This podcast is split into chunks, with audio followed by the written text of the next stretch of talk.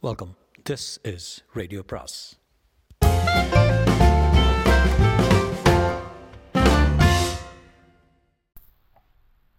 பொன்னியின் செல்வன் அத்தியாயம் முப்பத்தி ஒன்பது கஜேந்திர மோட்சம். இத்தனை நேரமும் வானதி சிவிகையிலே இருந்தால் சிவிகையை இப்போது இறக்கி பூமியில் வைத்தார்கள். வானதி பல்லக்கிலிருந்து வெளியே வந்து நின்றாள். நெருங்கி வந்த ஊர்வலத்தை பார்த்து கொண்டே நின்றாள். காலாமுகர்களும் அதே திசையை பார்த்து கொண்டு மௌனமாயிருந்தார்கள் தண்ணீர் ததும்பிய கழனிகளில் தவளைகளிட்ட சத்தமும் வாடைக்காற்றில் மரக்கிளைகள் அசைந்த சத்தமும் மட்டுமே கேட்டன. ஓடி தப்பிக்கலாம் என்ற எண்ணமே வானதிக்கு தோன்றவில்லை. அது இயலாத காரியம் என்று அவளுக்கு தெரிந்திருந்தது. இந்த காலாமுகர்களிடமிருந்து ஏதேனும் யுக்தி செய்து தப்பினாலும் தப்பலாம். அன்பில் அனிருத்தரிடமிருந்து தப்புவது கனவிலும் நினைக்க முடியாத காரியம். அவருடைய அறிவாற்றலும் ராஜதந்திரமும் சூழ்ச்சித்திறனும் உலக பிரசித்தமானது. அதோடு சக்கரவர்த்தியிடம் அவர் மிக செல்வாக்குடையவர் என்பது உலகம் அறிந்தது. பழைய அறையிலிருந்து அரண்மனை பெண்டிர் சோழ சாம்ராஜ்யத்தின் மற்ற அதிகாரிகளையும் சிற்றரசர்களையும் பற்றி வம்பு பேசுவார்கள். ஆனால் அனிருத்தரை பற்றி எதுவுமே பேச மாட்டார்கள். அந்த புறத்தின் உள் அறைகளிலே மிக மிக அந்தரங்கமாக பேசினாலும் அவருடைய காதுக்கு எட்டிவிடும் என்று பயப்படுவார்கள். சக்கரவர்த்தி வேறு எதை பொறுத்தாலும் தன் அந்தரங்க பிரியத்துக்கும் மரியாதைக்கும் உரிய முதன் மந்திரியை பற்றி யாரும் அவதூறு பேசுவதை பொறுக்க மாட்டார் என்று அனைவருக்கும் அறிந்திருந்த அனைவரும் அறிந்திருந்தார்கள். இவையெல்லாம் வானதிக்கும் தெரிந்திருந்தன. இளவரசி குந்தவையும் அவரிடம் பெரும் மதிப்பு வைத்திருந்ததை அவள் அறிந்திருந்தாள்.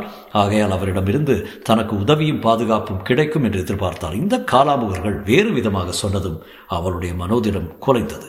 அவர் எதற்காக இந்த அனாதை பெண்ணை கைப்பற்ற சொல்லியிருக்க வேண்டும்? ஒருவேளை இவர்கள் பொய் சொல்லுகிறார்களோ என்னமோ? வருவது ஒருவேளை பழுவேட்டரையர்களாக இருக்கலாம் அல்லது மதுராந்தகரும் அவருடைய பரிவாரங்களாகவும் இருக்கலாம். யாராக இருந்தாலும் ஒன்று நிச்சயம் இளவரசரை பற்றி தனக்கு தெரிந்த செய்தியை எவரிடமும் சொல்லக்கூடாது. அதனால் தனக்கு என்ன நேர்ந்தாலும் சரிதான். தன் உயிரே போவதாயிருந்தாலும் சரிதான். இதை பற்றி எண்ணியதும் வானதி குலைந்த மனோதிடத்தை மீண்டும் பெற்றாள். வரட்டும் யாராயிருந்தாலும் வரட்டும். நான் கொடும்பாளூர் வேளிர் வீர பரம்பரை வந்தவள் என்பதை நிலைநாட்டுகிறேன்.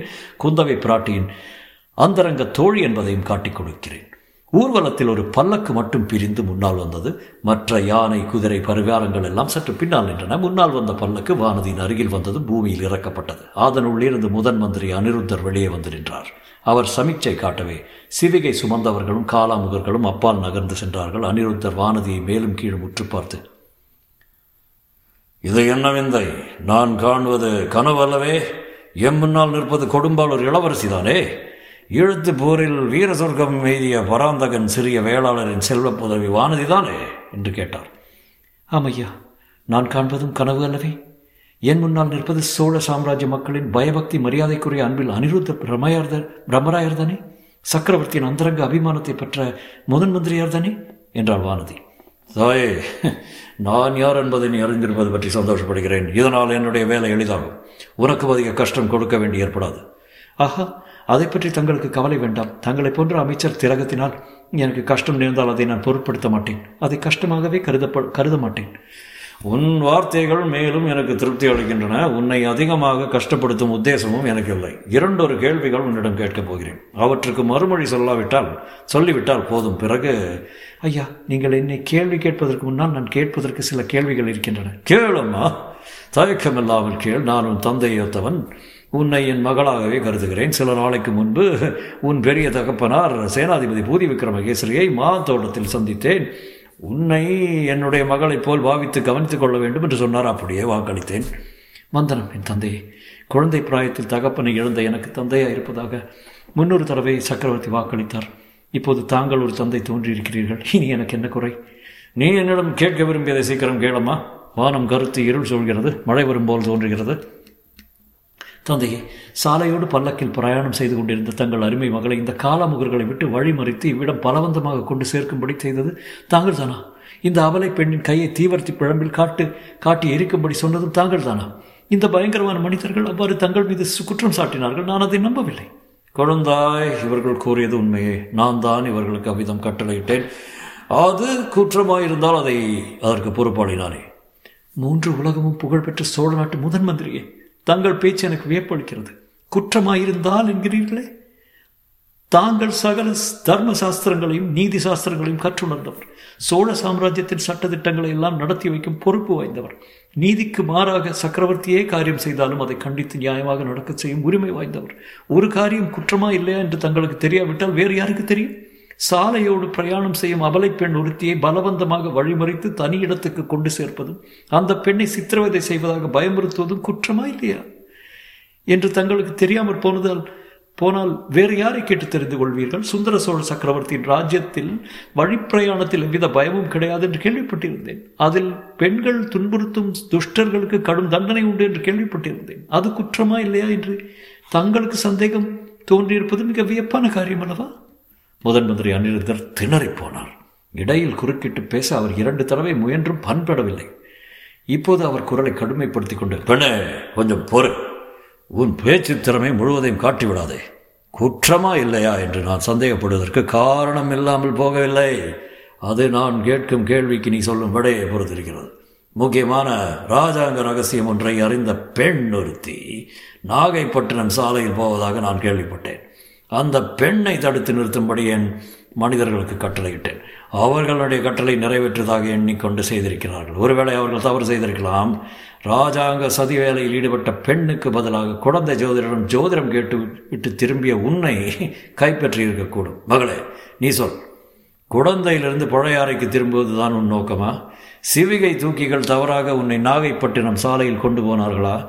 ராஜாங்கத்துக்கு விரோதமான சதி செய்த ஒருவனை அந்தரங்கமாக பார்க்கும் நோக்கத்துடன் நீ நாகைப்பட்டினத்துக்கு புறப்படவில்லை. இல்லை என்று நீ சொல்லி நிரூபித்தேயானால் இவர்கள் செய்தது குற்றமாகும். அதில் எனக்கும் பங்கு உண்டுதான். என்ன சொல்கிறாய் பெண்ணே? இன்னும் தெளிவாகவே கேட்டுவிடுகிறேன். இளவரசன் அருள்மொழிவர்மனை ரகசியமாக சந்திப்பதற்காக நீ நாகைப்பட்டினத்துக்கு புறப்படவில்லையே. இளவரசி இப்போது கதிகலங்கி போனாள். முதன் மந்திரி அனிருத்தரை எரித்து விடலாமா என்று அவளுக்கு ஆத்திரம் வந்தது. ஆனால் ஆத்திரத்தை வெளியில் காட்டுவது பயனில்லை என்று உணர்ந்தான். கள்ளங்கபடம் அறியாதிருந்த அந்த சாது பெண்ணுக்கு அப்போது எங்கிருந்தோ ஆழ்ந்து சிந்திக்கும் சக்தியும் சூழ்ச்சித்திறனும் ஏற்பட்டிருந்தன. ஆகையால் முதன் மந்திரியின் கேள்விக்கு நேரடியாக பதில் சொல்லாமல் ஐயா இது என்ன வார்த்தை? இளவரசர் அருள்மொழிவர்மரை ராஜாங்கத்துக்கு விரோதமாக சதி செய்தார் என்று சொல்கிறீர்கள்? சக்கரவர்த்தியின் அருமை குமாரரை பற்றி நீர் இவ்விதம் பேசுவது குற்றம் அல்லவா சோழ குலத்துக்கு எதிரான சதி அல்லவா? ஆஹா இதை பற்றி நான் உடனே குந்தவை பிராட்டியிடம் சொல்லியாக வேண்டும் என்றான். பேஷாக சொல் தாயே. என்னுடைய கேள்விக்கு பதில் சொல்லாவி சொல்லிவிட்டால் பிறகு ஒரு கணம் கூட இங்கே தாமதிக்க வேண்டிய அவசியம் இல்லை நானே உன்னை இளைய பிராட்டியிடம் பத்திரமாக கொண்டு போய் சேர்ப்பிக்கிறேன். தங்களுடைய கேள்விக்கு பதில் சொல்லாவிட்டால்? சொல்லாவிட்டால் என்பதே கிடையாது தாயே. இந்த கிழவனிடமிருந்து அவ்வளவு சுலபமாக தப்ப முடியாது. என் கேள்விக்கு பதில் சொல்லியே தர வேண்டும் என்றார் அமைச்சர். ஐயா சர்வ வல்லமை படைத்த முதன் மந்திரி அனிருத்த பிரம்மராயரே ஒரு சக்தியும் இல்லாத இந்த ஏழை அவலை பெண்ணிடமிருந்து தாங்கள் இளவரசரை பற்றி எதுவும் அறிய முடியாது. இந்த யமகிங்கரர்கள் சற்று முன் பயமுறுத்தியது போல என் கையை தீயிலிட்டு எரித்த போதிலும் நான் ஒன்றும் சொல்லப் போவதில்லை. கொடும்பாளூர் வீர வேளிர் குலத்து உதித்த கோமகளே உன்னுடைய மன உறுதியை கண்டு மெச்சுகிறேன். ஆனால் இளவரசரை பற்றி ஒரு விவரமும் சொல்ல மாட்டேன் என்று நீ கூறினாயே அது அவ்வளோ சரி என்று. ஏற்கனவே சில விவரங்கள் நீ சொல்லிவிட்டாய். இன்னும் ஒரு விவரத்தை சொல்லிவிட்டால் அதிக நஷ்டம் ஒன்றும் நேர்ந்து விடாது. என் வேலை வலுதாய் போய்விடும். வானதி மறுபடியும் திடுக்குற்றான். வாய் தவறி ஏதோ சொல்லிவிட்டோமோ? என்று நினைத்தபோது அவளுடைய நெஞ்சை யாரோ இறுக்கி பிடிப்பது போல் இருந்தது. உடம்பெல்லாம் பதறியது. இல்லை நான் ஒன்றும் சொல்லிவிடவில்லை. இந்த கிழவர் என்னை ஏமாற்றப் பார்க்கிறார் என்று எண்ணி சிறிது தைரியம் அடைத்தான் ஐயா வேதம் சொல்லும் உம்முடைய வாயிலிருந்து போய் வரலாமா?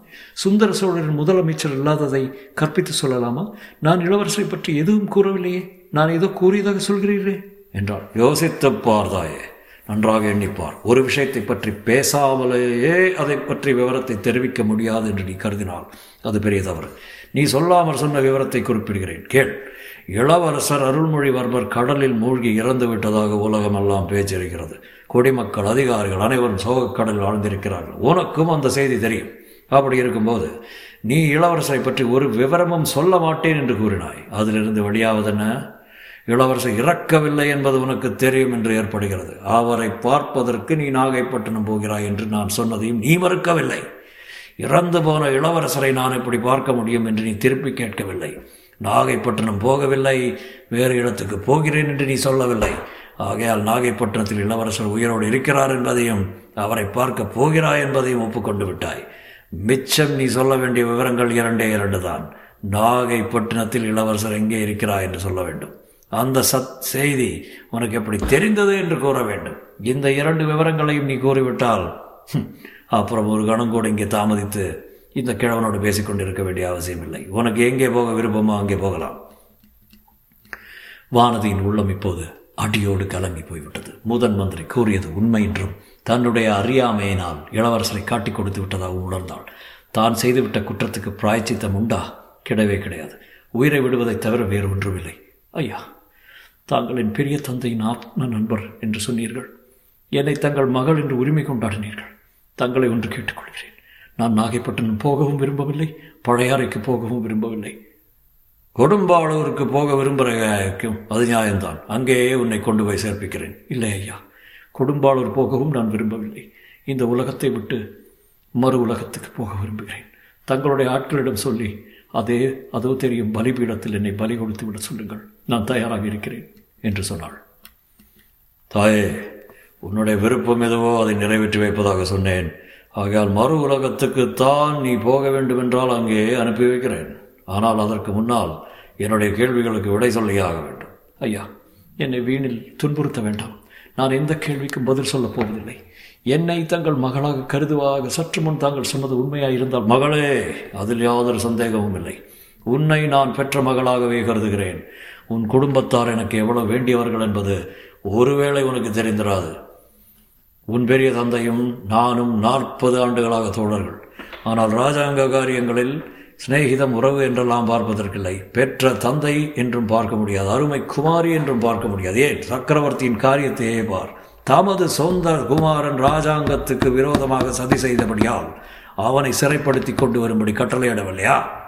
ஐயா பொன்னியின் செல்வரை பற்றியா இவர் வேறெல்லாம் பேசுகிறீர்கள்? அவர் ராஜாந்தக ராஜாந்தகத்துக்கு விரோதமாக என்ன சதி செய்தார்?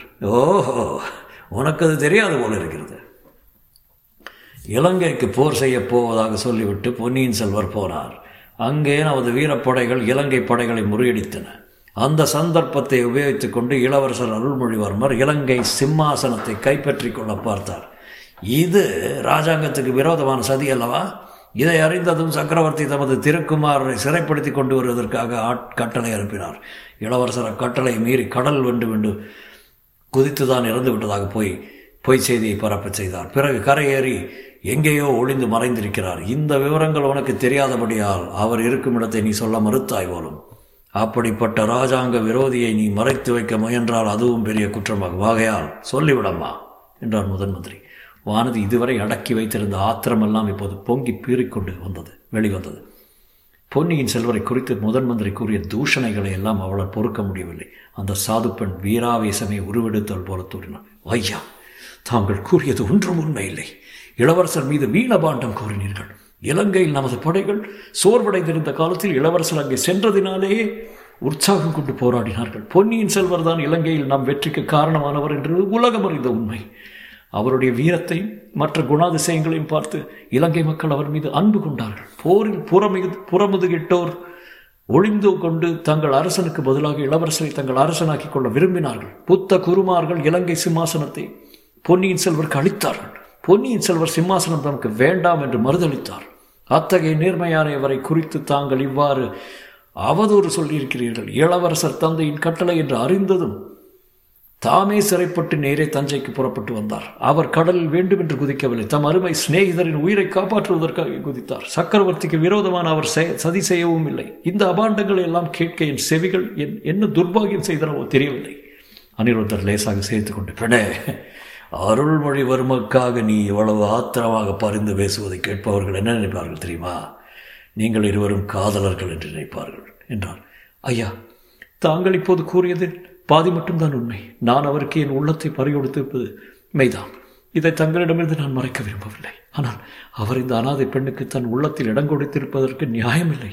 வானத்தில் ஜொலிக்கும் சந்திரன் மீது அன்றில் பறவை காதல் கொள்ளலாம். ஆனால் சந்திரனுக்கு அன்றில் பறவை ஒன்று இருப்பதே தெரிந்திராது.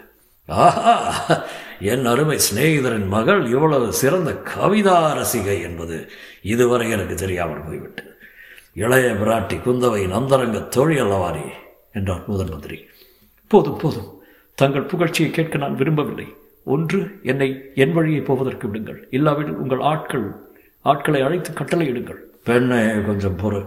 பொன்னியின் செல்வரை பற்றி உனக்கு எவ்வளவோ விவரங்கள் தெரிந்திருக்கின்றன. ஆகையால் அவர் இப்போது இருக்கும் இடமும் உனக்கு அவசியம் தெரிந்திருக்க வேண்டும். அதை மட்டும் சொல்லிவிடு. உன்னை உடனே உன் பெரிய தந்தையிடம் அனுப்பி வைக்கிறேன். அவர் இலங்கையிலிருந்து திரும்பி வந்து கொண்டிருக்கிறார். இத்தனை நேரம் மதுரைக்கு வந்திருப்பார். ஐயா தங்களைப் போன்ற வஞ்சம் நிறைந்த மனிதருடன் சிநேகமாயிருப்பவர் என்னுடைய பெரிய தந்தை அல்ல. எனக்கு உற்றார் உறவினர் யாரும் இல்லை.